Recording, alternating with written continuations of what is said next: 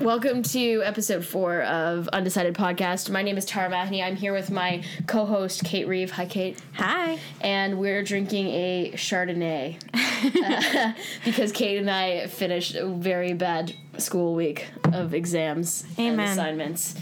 Wait, we got to get the ding. Uh, we're coming at you this week uh, with a uh, kind of a policy heavy episode on climate change um, and uh, and uh, carbon pricing in Ontario. Um, but uh, first, uh, we're going to go to the newsroom. Uh, cue newsroom music.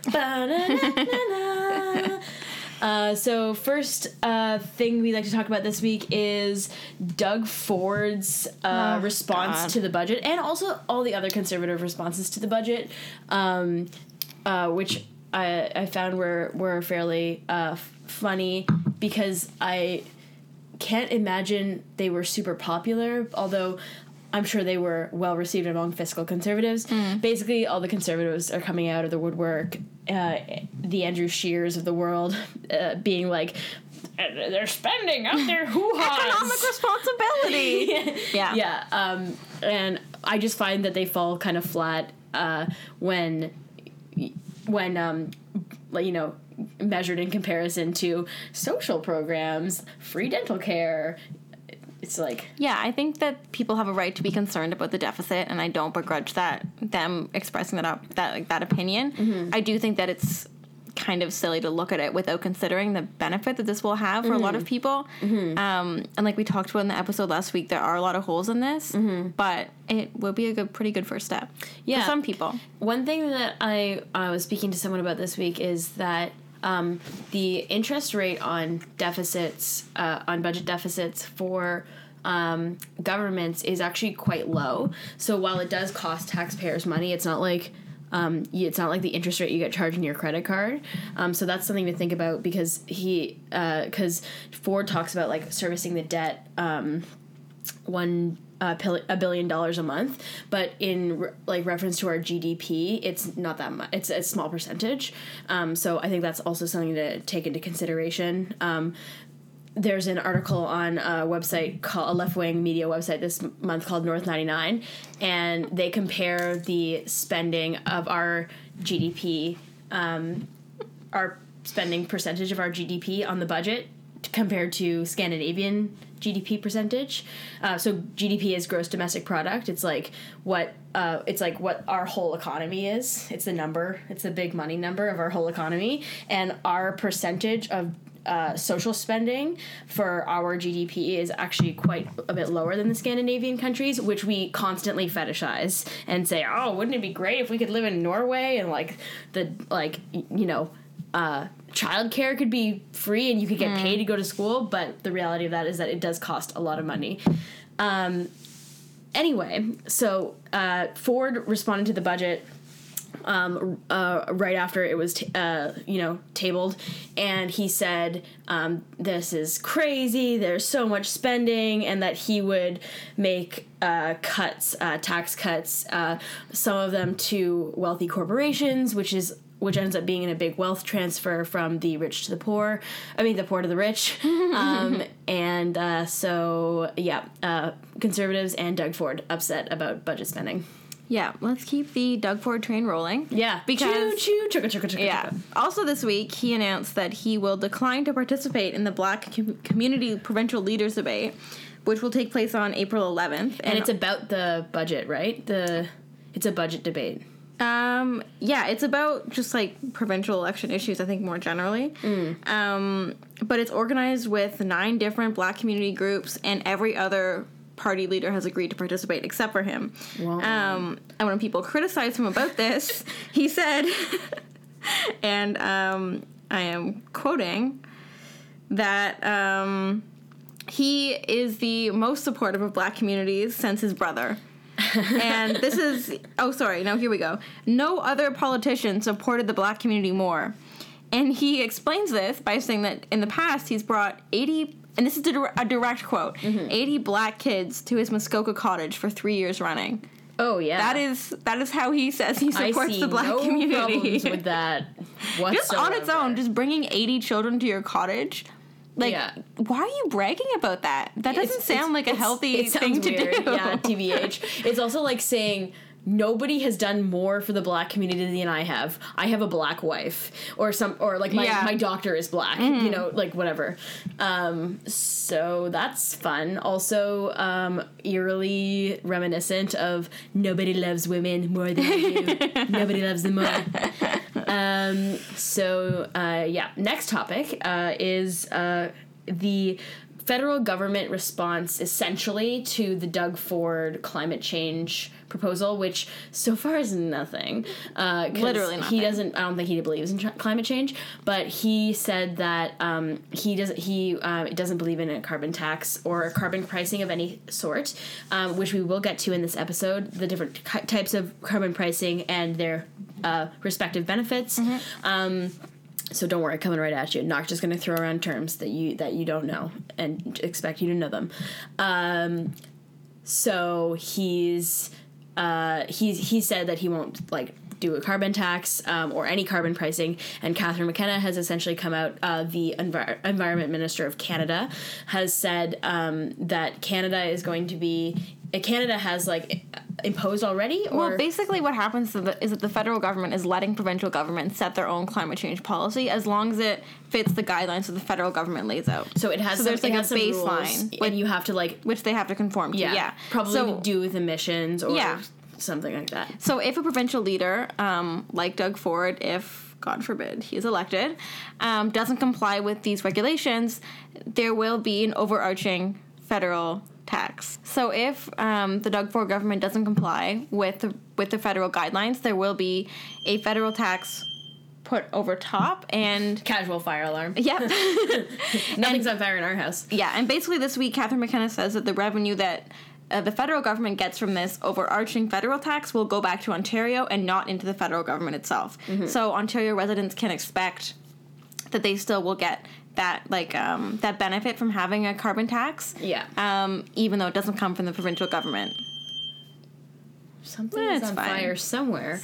Uh, uh, so, Anyway. so um, I'm sure that uh, anarchists will not be happy with that. No, but, it's a little liber- bit reassuring. Yeah, it's a bit reassuring to think that even if, um, I mean, not to display my political beliefs too much, but worst comes to the worst, Doug Ford gets elected, um, at least there will be some kind of climate regulation in Ontario. Yeah. So um, th- th- th- one thing about this, I, I want to say is it's very um, it's it's it's crazy to think that that just because um, a lot of these American conservative parties are funded by Koch brothers and other um, and Big other oil, whatever. big other companies that have a vested interest in not uh, you know conforming to or not not reducing the effects of climate change um, I guess either like it, there's no it's not there's no possibility for Canadians to be in the same pocket of these oil companies because um, because we have different uh, election financing laws. So I don't understand why conservatives continue to take this position, but it's not a fundamentally it, people think this now, but it's not a fundamentally and I and actually this is I'm actually defending conservatives here, so like I'm just gonna give myself a pat on the back. Good job. I'm doing it right bipartisan. Yeah. Congratulations. Um, it's not a fundamentally conservative issue to oppose carbon pricing, and it's not fundamentally conservative to think that climate change doesn't exist. Um, it unfortunately that has been like in the tide of public uh, or partisan conservatism in Canada, but um, it it doesn't have to be like that. And um, if you are a conservative and you're listening to this, there's a great article by Preston Manning written in the Globe and Mail a couple years ago about why about why conservatism or why uh, like environmental conservatism is a fundamentally conservative value and um, it's very possible to align um, the economics of climate change policy with financial or fiscal conservatism. So I would encourage you to look into that if you um, are interested in uh, in that for sure. Um, so without further ado, uh, speaking of climate change, we're going to move now to our interview with Professor Robinson, Yeah. which Kate is going to break down quickly for you now. So a couple months ago, I sat down with Professor Robinson, who is a professor at the Munk School of Global Affairs and the School of the Environment at U of T. He's also just like a really like professional guy. He is he does some stuff with UBC and he's also doing some stuff with the Copenhagen Business School. He's really well established in- International dude. international fellow in climate science, and he's particularly instra- int- interested in how climate policy shakes down. So we talked about the different platforms that the provincial parties had at the time. Um, bear in mind, this was a couple months ago, so Patrick Brown was still the conservative leader. Oh, yeah, Um, R.I.P.. R.I.P. Actually, nah, no peace for him. Um, yeah, fair. So things were a bit different back then, but we did talk about the difference between cap and trade and a regular carbon tax mm-hmm. and how he thinks this will impact Ontario. Mm-hmm. We also talked about the importance of bringing this kind of green mentality into everyday life. Mm-hmm. So being environmentally friendly isn't a choice. It should be just a mandate that everyone has to follow. Right. So we have building codes mm-hmm. that mandate that oh you need to have fire exits in a building. You mm-hmm. need to have a certain number of windows. You need to have ventilation. He thinks the same thing should happen with climate positive improvements Yeah, uh, which could apply apply to buildings in the same way. You know, you have to have a certain type of windows that conserve a certain amount of uh, Yeah, and they're- heat, so that you can reduce the like you know energy that it takes to heat your building or yeah exactly my dad's a civil engineer so he's told me there are things like this that are already happening but it should be broader Yes. like when you're teaching a class about um, american history Mm-hmm. you should talk about how that plays into climate science today that's a very Oh. weird example That is a very weird but like his point is that there isn't there's not a specific sector Mm-hmm. that is green or environmentally friendly if we want to like survive as a species everything has to be environmentally friendly Yes, and I think that most millennials are like very aware of that, and I think Well, that yeah, most it's people our age are extremely. That makes them extremely anxious. Mm-hmm. But one thing that I noticed from your interview with Professor Robinson was that he was hopeful. That- and so if this, if this, if you have started listening to this episode and you're like, oh god, I don't want to, like, I don't. want know, this to be, climate like, change is so depressing to think about. But this guy, he has some high hopes for Mm-hmm. us, and it made me feel a lot better when I listened to him. And so we hope that it makes you feel better too. yeah So, without further ado, uh, here's our episode. Oh, wait, no. One more ado. um, okay, so quickly, uh, we've already talked about Doug Ford and his climate change policy, which is nothing. Doesn't want to price carbon at Mm-hmm. Oh, yeah. all. No, is not interested in reducing. Uh, No, he thinks that change. he thinks that the Wynne cap and trade system or the liberal cap and trade system in Ontario is too expensive. Okay. even though it's made Ontario over two billion dollars since Whoa, it first started. whoa, Yeah, okay. dude. So, um, so then, so there's that. Uh, we've talked about how Kathleen Wynne has implemented a cap and trade system, which was like pretty, like I think we are the third province to implement a system like that. We we're after British Columbia and. Uh, actually, I think we're the second province to do that. So, And we talk about that in the episode. Yes, up, so don't worry. Knowledge is coming at you. Real knowledge, not Yeah. ours. Not a drunk one. Real professorial knowledge, Professorial. you made that word. just a little. Um, so, uh, and so uh, that was a pretty uh, big thing that she did. Uh, I think it was in 2015 that she rolled it out. Um, and um, and uh, I think some of the money that is made from that goes to green energy. Yeah, I think so too. It goes back into creating like green supporting infrastructure. Yeah. So, for example, like there's um, in in Toronto they just introduced this new um, like infrastructure benefits. So if you if you build a new house and you put in like green fixtures and a lot of green energy supporting things, you get money back from the provincial government. So it's encouraging people to build green homes, which Yeah. is really cool. That's awesome. And um, as far as we know, uh, Andrea Horwath, not uh, or the NDP don't have like a huge uh, a climate plan. There's yet. nothing on their website about Um, it. they have in the PDF. They do have a section called climate change, Mm-hmm. but it's like we're going to reduce the effects of climate change. Yeah. we're going to work. It's um, and it's not- It's there's what no you would call rhetoric and not a plan. Yeah, But we think, or we we can assume that they'd probably keep the cap and trade system. I, I think it says that. Yeah. Uh, uh,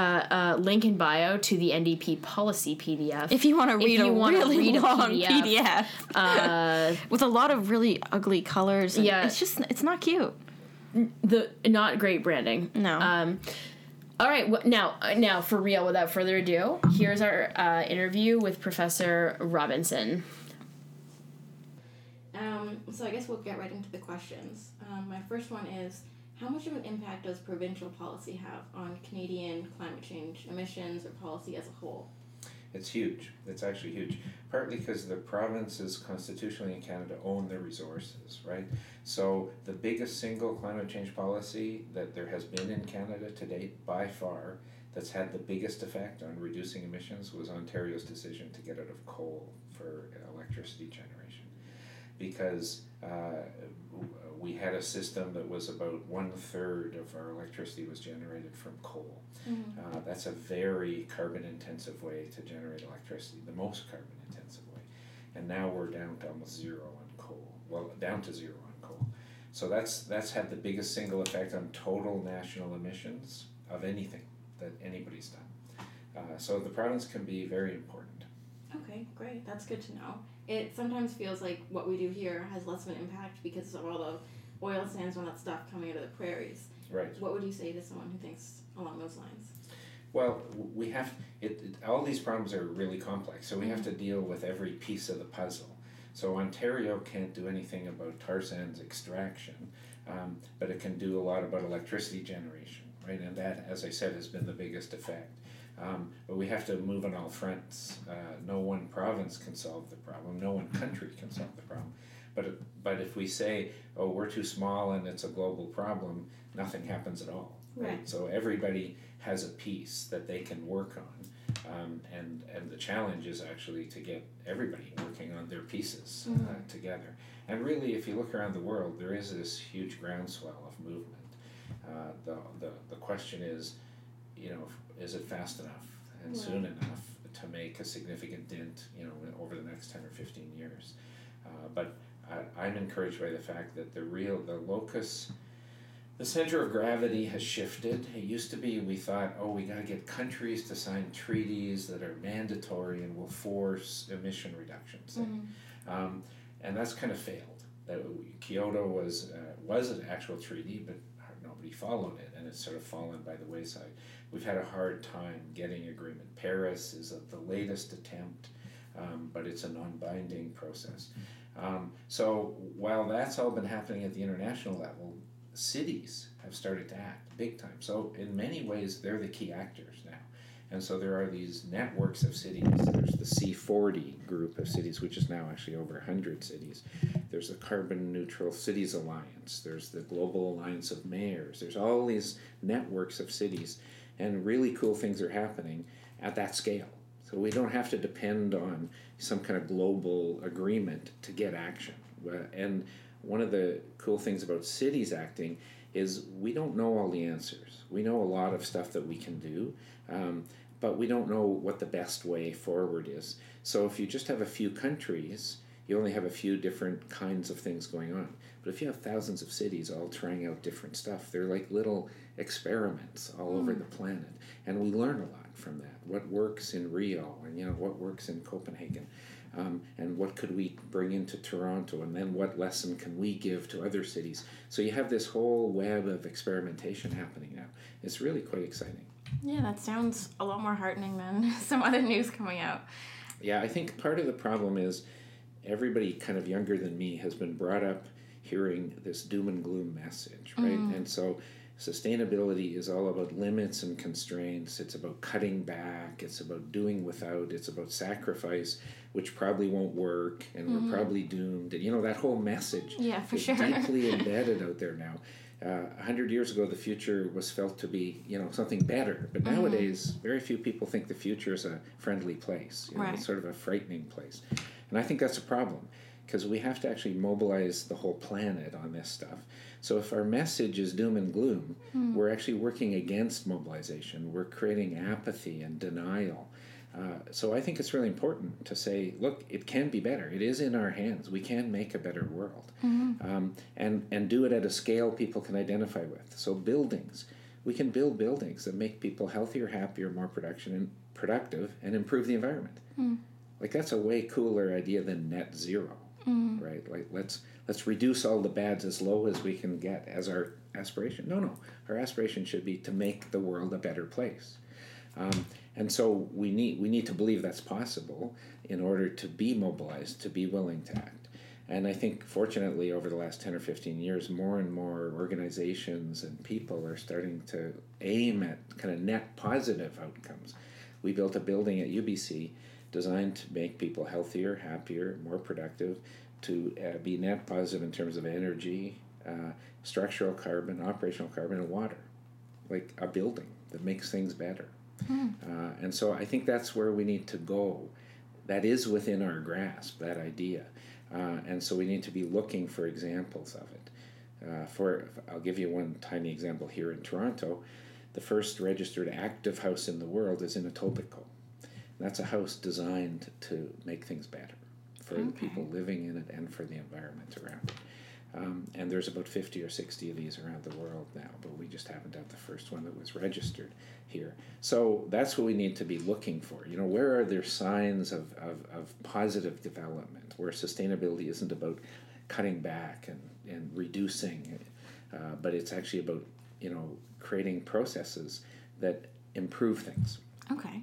So, besides the doom and gloom messaging, what are some impediments towards getting towards these more positive ways of looking at climate change? There's tons of them because what we live in very path dependent systems, right? In other words, we have a set of rules and procedures and the way we do things that were all developed before sustainability was on the agenda. Right. So they're not supportive necessarily. So when you hear people say, "Oh, that's not how we do things," right? Or pe- people say, "If it's not broke, don't fix it," uh, uh, and and and that means there there's this lock in, this kind of lock in effect. So we have to actually change all those rules. It's not just about policies. It's good to have policy, you know, and we need policy because that's the kind of lighthouse. That's what we're aiming at. But then you have to go deeper, and you have to say, what are the rules that govern what people do on Monday morning and their job descriptions and performance evaluation criteria, codes of practice. We have to get down in the guts of the institutions and change those things. So it's not a small job because all of that path dependent means we're on a trajectory, we're on a path, right? Mm-hmm. That's not sustainable. And we have to get on a sustainable path. So we have to really dig down into the processes. So it's that's not very glamorous, right? Mm-hmm. Um, but it can be incredibly empowering Right. uh, and people get unleashed. Nobody is for unsustainability, right? You don't go out there and say, "Let's have an uns." I'm, I'm working for unsustainability. No, everybody wants sustainability. They just don't see how they can get there, Right. and they don't feel they can make any difference because they're one person in this huge unsustainable world. Yeah. Um, so that's where institutions come in. That's where organizations come in. Can we make U of T sustainable? Start to transform the university. That's a more manageable thing. And student groups, for example, have been very influential. At UBC, where I was, we I think we really did transform the university, and the student groups were crucial there because without their support, I was associate provost sustainability, so I'm trying to make all these changes.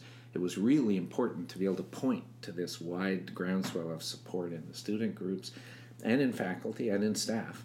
Um, that you know that justified and, and gave credibility to and political momentum for for these changes. Uh, again, buildings I come back to because they're concrete. They're something you know quite tangible. But there's a ton of other ways, and there's a lot of NGOs out there working on this kind of stuff. There's a lot of activists out working. So it's not hard to find places that a difference can be made.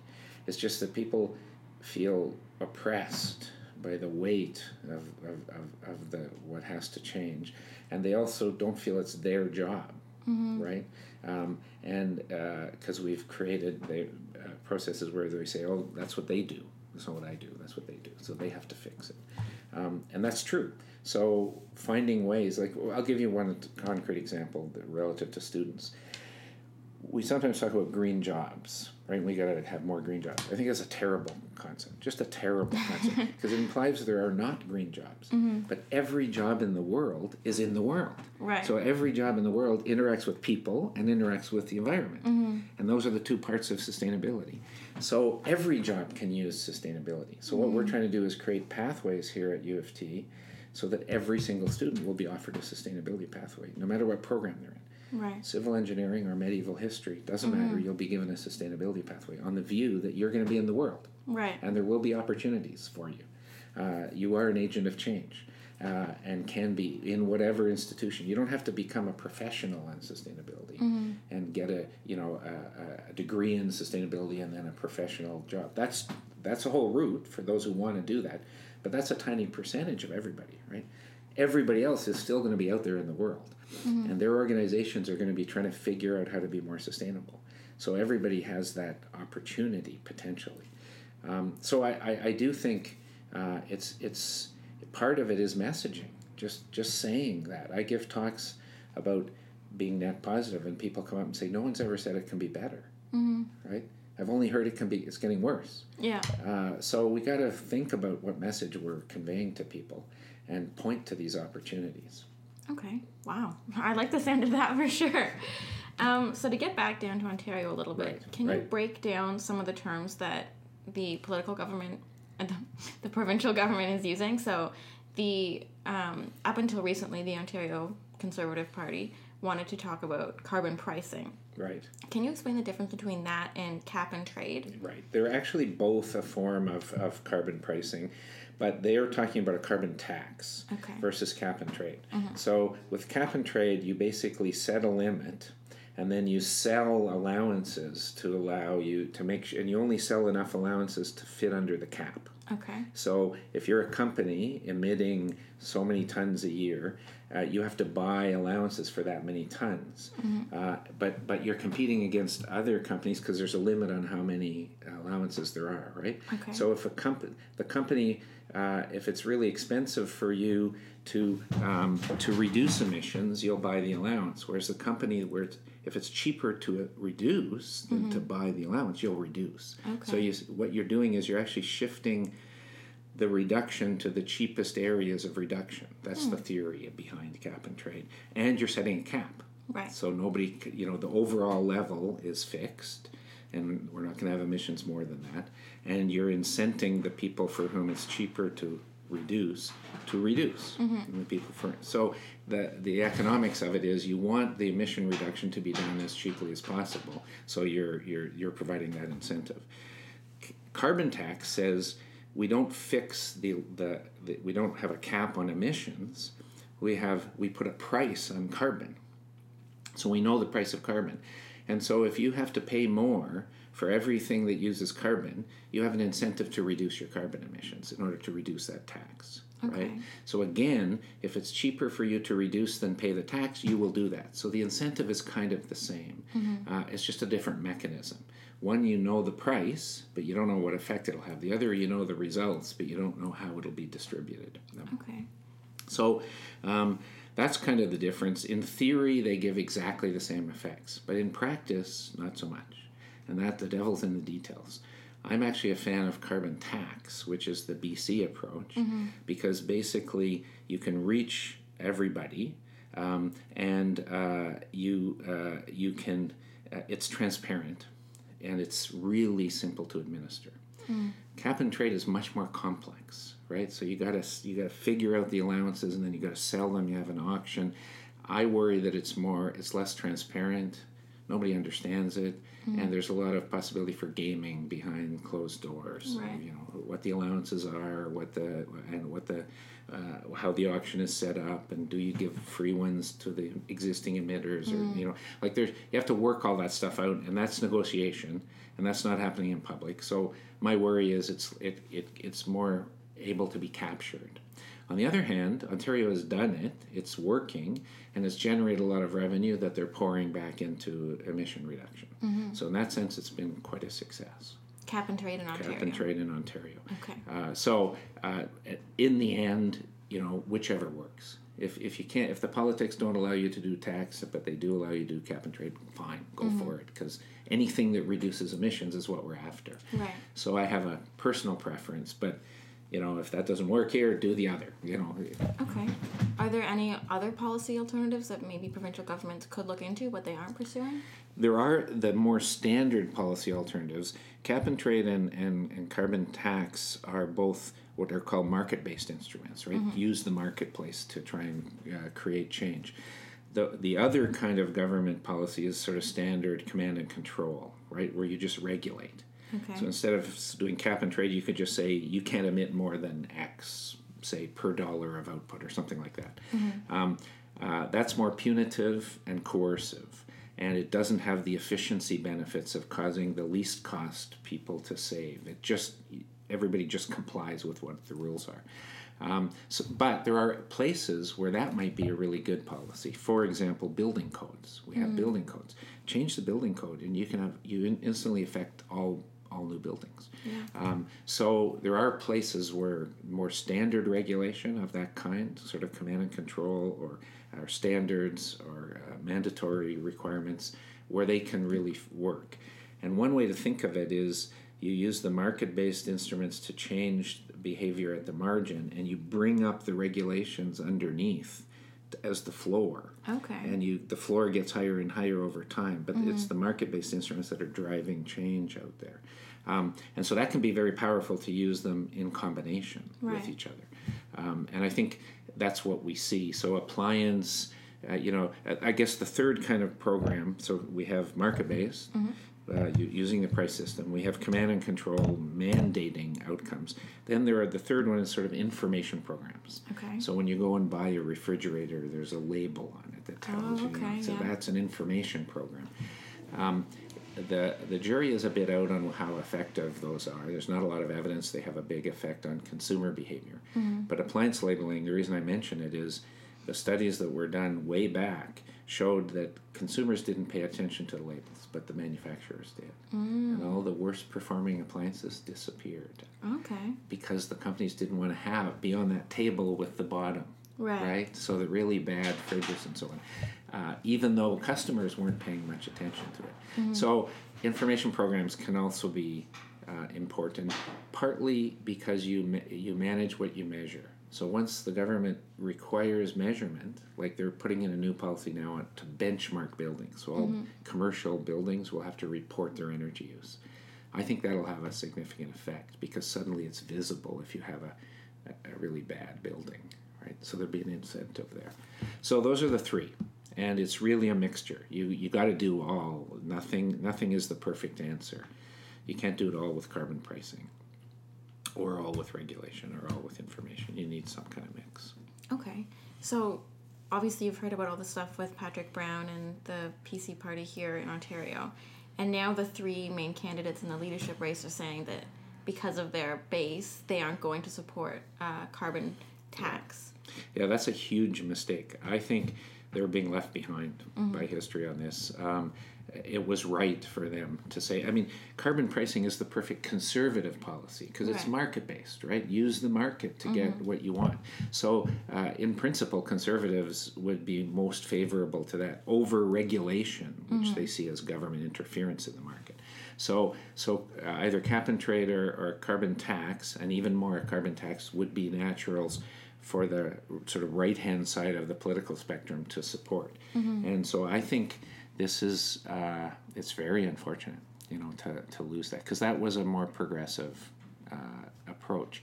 Um, and we'll see. I mean, I think there's a little bit of difference among the different candidates on how much opposed they are to uh, to carbon pricing, but I feel that the tide is turning on that front.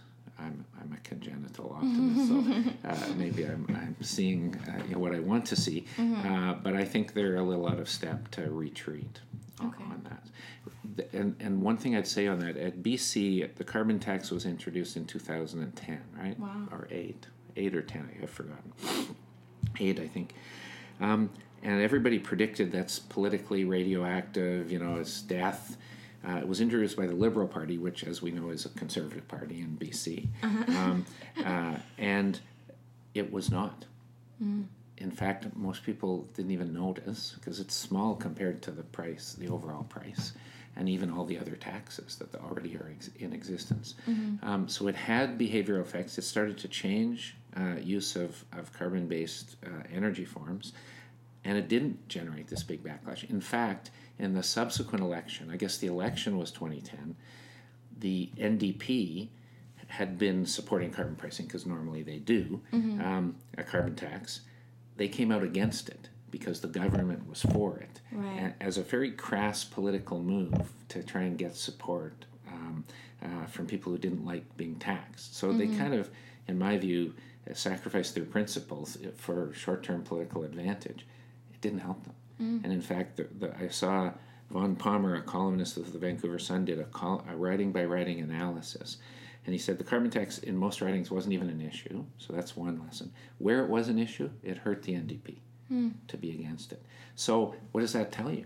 That tells you that the public isn't necessarily totally averse to a new tax.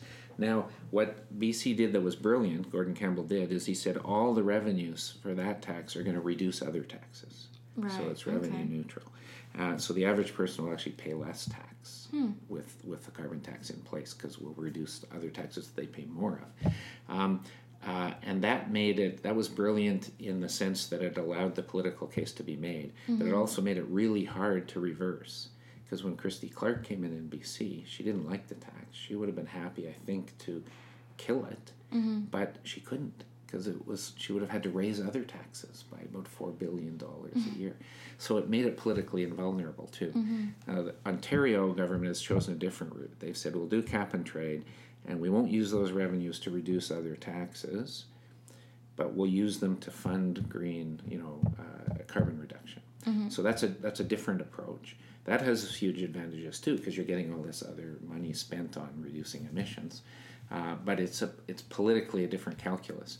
I think the Conservative Party in Ontario thinks that a tax would be totally resisted by the public, mm-hmm. but I think the BC experience shows that that's not necessarily the case. It depends how you frame it, and I think they would have the chance to say, let's do a, a significant carbon tax if they wanted to make it revenue neutral, so actually people would pay less tax than, mm-hmm. than without it. The average person. If you have a private airplane, you'd pay a lot more. right? but that's fine. Yeah. um, the average citizen would pay less. So I think they had an opportunity there to actually have a niche policy that would differentiate them from from the other parties Right. uh, and would contribute to climate change mitigation in a big way. Uh, but they're they're not seeing that, Okay. And unfortunately. why do you think that is? I mean, everyone talks about this like base that is against sustainability, climate change. That's why that there's this perception out there that oh people hate taxes and any new tax will just be like uh, really opposed, uh, and that's why I point to BC because it, it and it's not that British Columbians are rabid environmentalists, totally different than Ontarians. I don't think they're very different at all in a lot of their attitudes. It's that remember when Trudeau was asked about women in cabinet and he said why are you doing this? He said because it's because it's 2015 you know, well I say the same thing on this climate stuff. You know it's it's 2018 guys. Get with the program. It's happening. Yeah. uh, and and the public is as I said nobody's opposed to sustainability. They don't see what they can do or they don't want to be hit particularly hard compared to others right? Um, but if if it was framed in the right way I think it could be politically very viable uh, but of course, I don't have pollsters at my command. I'm not reading, you know, all, Right. the, all the data. So maybe they know something I don't. But I feel they, there could be a carbon tax agenda for the uh, Conservative Party of Ontario that would not be that would be popular that would be politically popular. Okay. That's kind of hopeful too, I guess. Yeah, although they don't seem to agree. Yeah. so that's it's easy for me to say, right? I'm not accountable in any way. I can Right. just say anything I want. Uh, but that is my view, you know, based on looking at this for a while. okay. So, do you think that climate change will be an election issue for Ontario? I don't know uh, because we have a, a widely, uh, you know, politically experienced premier really playing the cards. And now we have this turmoil. You know, it looked like the election was a foregone conclusion. Now it's kind of back up in the air again. Uh, who would have believed the Liberals had another chance, uh, you know, three months ago, two months ago? Um, so I think it's all up in the air now. Um, and uh, and I, I do think one thing about elections is you never know what they're going to turn on. Like what becomes the issue sometimes comes right out of left field. Right. So uh, I don't see climate change uh, looming as a big issue in this election, but it, it's you know it's quite possible. This leadership race on the uh, conservative side could throw up some really interesting differences because I think the spectrum's pretty wide Right. right? Um, and so somebody who comes with a, a, a progressive climate agenda idea, that might become a factor. It's not going to dominate the campaign for sure, uh, but it might become a factor uh, or not. You know, hard to say. Okay.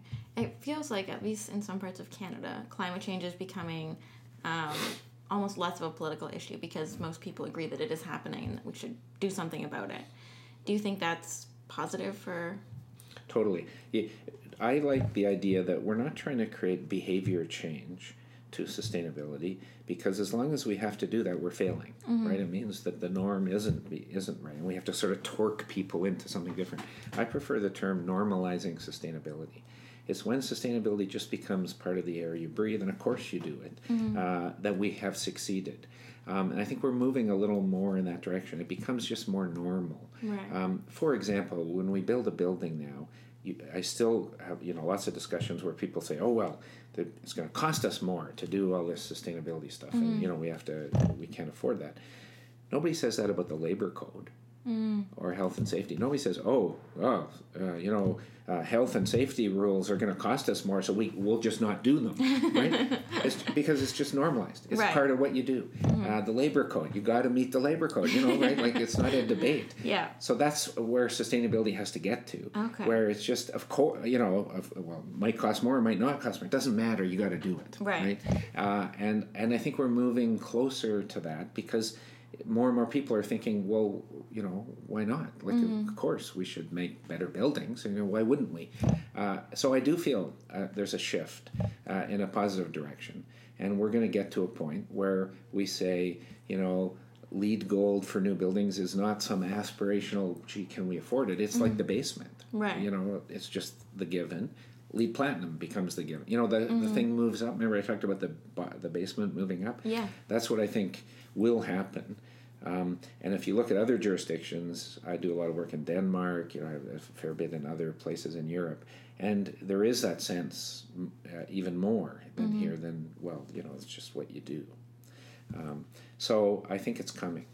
And, sure. Okay. So the everyday voter, the everyday Ontario person, what can they do to help kind of move that along or get things going even faster? I think, uh, I think they there's a couple things they can do. One is you know have that be a factor in their voting behavior. But we know the average person does not read party p- platforms, and like most people can't, myself included, couldn't recite the platforms of the three parties. Yet we're voting. So I, I I think to ask people to get deeply engaged in the politics of it.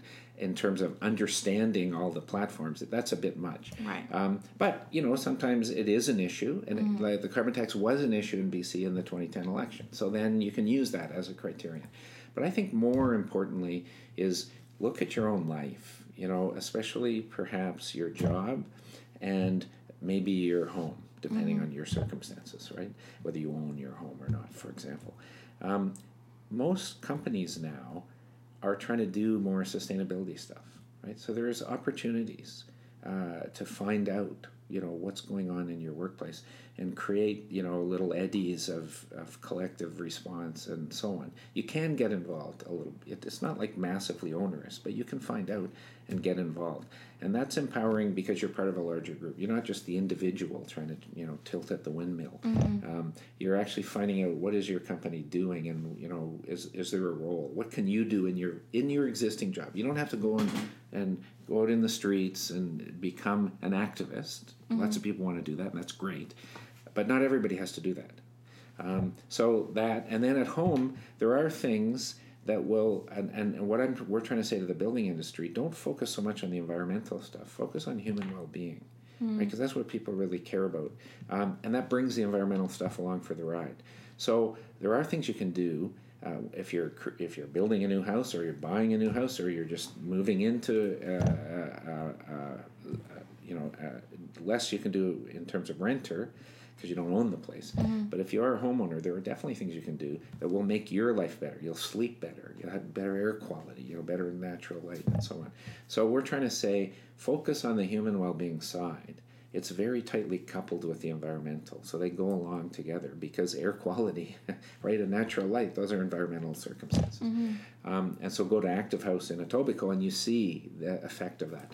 So I think there's actually quite a lot of things, um, and you don't have to become an activist, uh, although that's a great thing to do. But not everybody's going to. You can just get a little more involved in things that will that are not just you sacrificing to make a better world, because that's a lot to ask, but that actually will improve your life as well. Um, so I think uh, more and more uh, in the in the in the private sector and in government agencies, there are these kind of opportunities that you know everybody's trying to figure out how to make their enterprise or their organization more sustainable. So if you care about it, there are opportunities for mm-hmm. sure, and it's good that they're they're collective. It's not just you alone.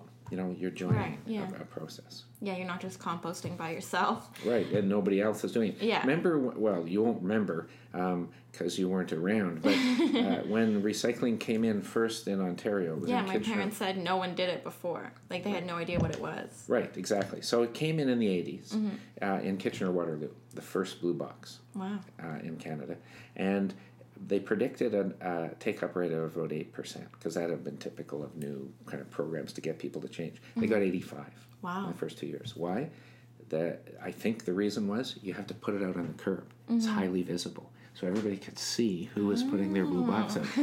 Insulating your wall, nobody knows. Oh. Yeah. Right? Do it or not do it, nobody has a. But it was highly visible. And so people, and that's a normalization process.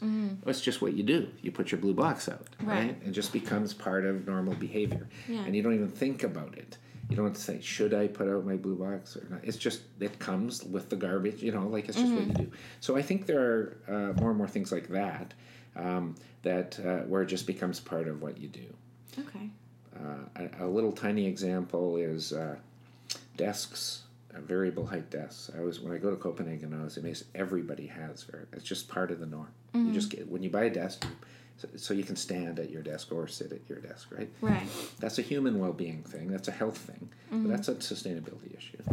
Um, so, and I just discovered that uh, the Faculty of Arts and Science here are buying these desks. You know, so it's- Okay. it's coming. Yeah, that's great. And so for people who aren't homeowners, like students, people around Right. my age, what they can do is to get more involved with student groups, like you said at UBC. Yeah, and there's a bunch of them here at U of T, of course. Mm-hmm. Um, I work quite a lot with the sustainability commissioner of the U- UTSU, you know, the University Mm-hmm. of Toronto Student Association, and we're trying to develop all kinds of new programs. I have some students working with me on recycling behavior, and they, on their own, just started doing experiments about changing the signage and seeing if people recycled more or less. And then I had them in my class last term, so we had a group of students and we did Sid Smith, and we changed the signs and see if people recycled differently with, you know with different signs. Um, so there's all those kinds of things. There's another st- student group I'm working with, again in my course, is about green roofs at Trinity, and can we maybe put a green roof on this building right over here, the North Devonshire building? Right. Um, uh, and if Trinity builds a new building, can there be green roofs? And should we grow food, or should they be places where you go and sit? And What about water retention for resilience and all this stuff? And they're they're they got money to support their work, and they're quite excited because it might actually, you know, that might happen. It might be done because of the work they did.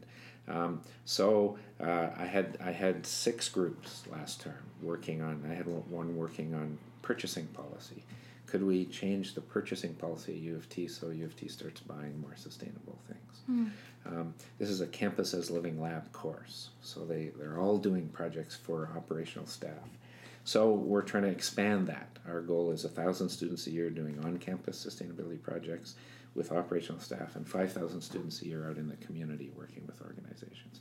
This term, I have three groups: two working with the city and one with the Ministry of Environment, Ministry of Energy, on one's working on carbon pricing actually in the city of Toronto. Wow.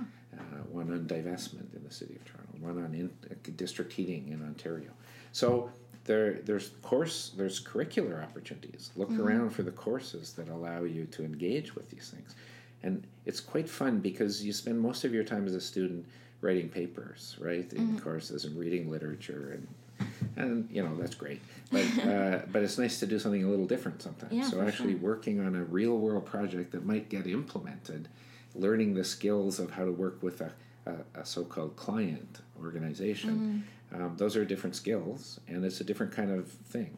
Uh, and most of the students who do that i found really enjoy it because there is that kind of real world potential applicability so there's curricular opportunities, there's co-curricular opportunities, the student groups and other things that are going on.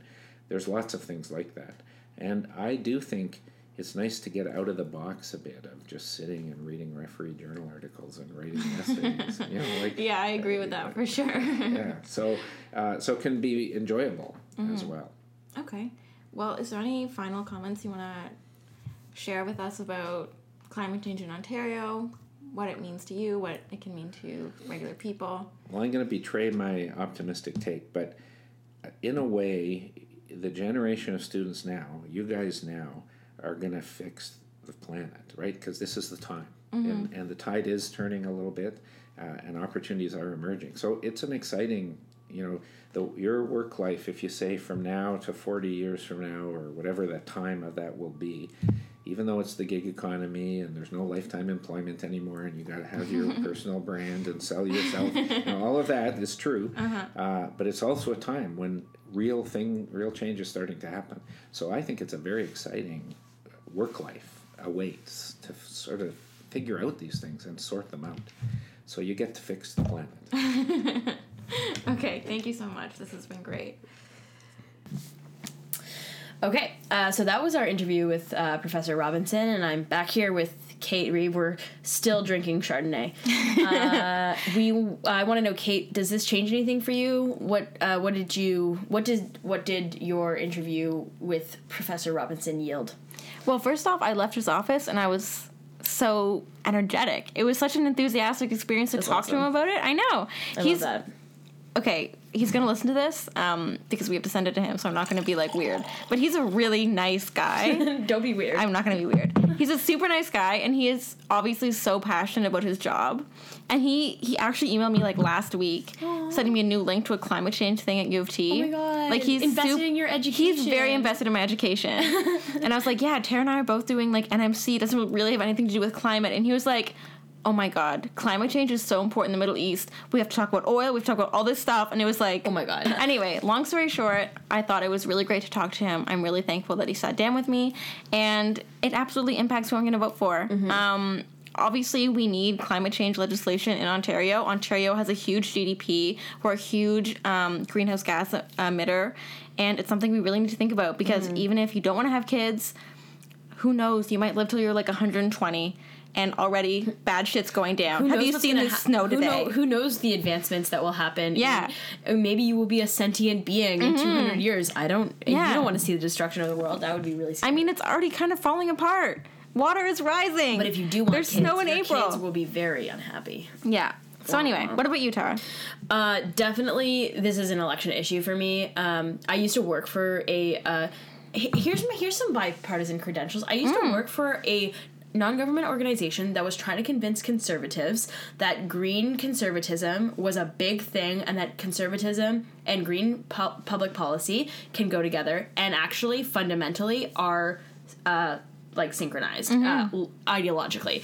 So this is a huge election issue for me, and I was super happy to see uh, Patrick Brown adopt a carbon tax in his platform. Yeah, that to be fair, came on the yeah. back. That came on the back of years of work of that organization, Canadians for Clean Prosperity, who our friend Molly Anderson works for. That she Mm-hmm. was on the podcast last week. Shout out to Molly.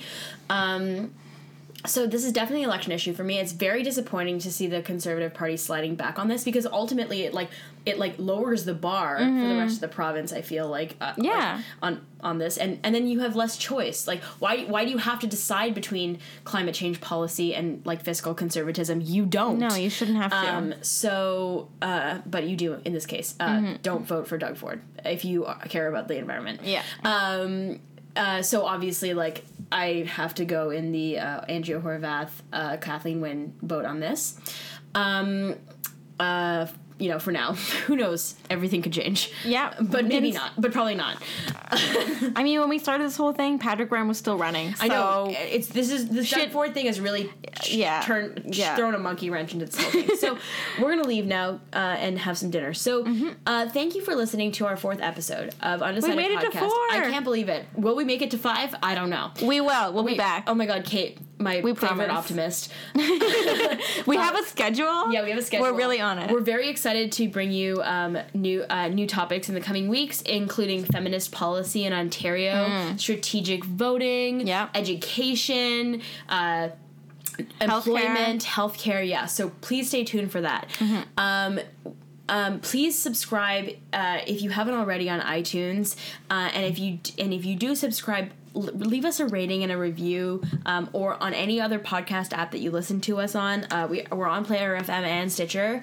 Um, that really helps get the word out and um, helps to. Uh, uh, you know, bring this to other people. Um, so, so we'd really appreciate it if you do that. So, I think that concludes episode four. Uh, enjoy the rest of your week. We'll see you back here next Friday on Undecided Podcast.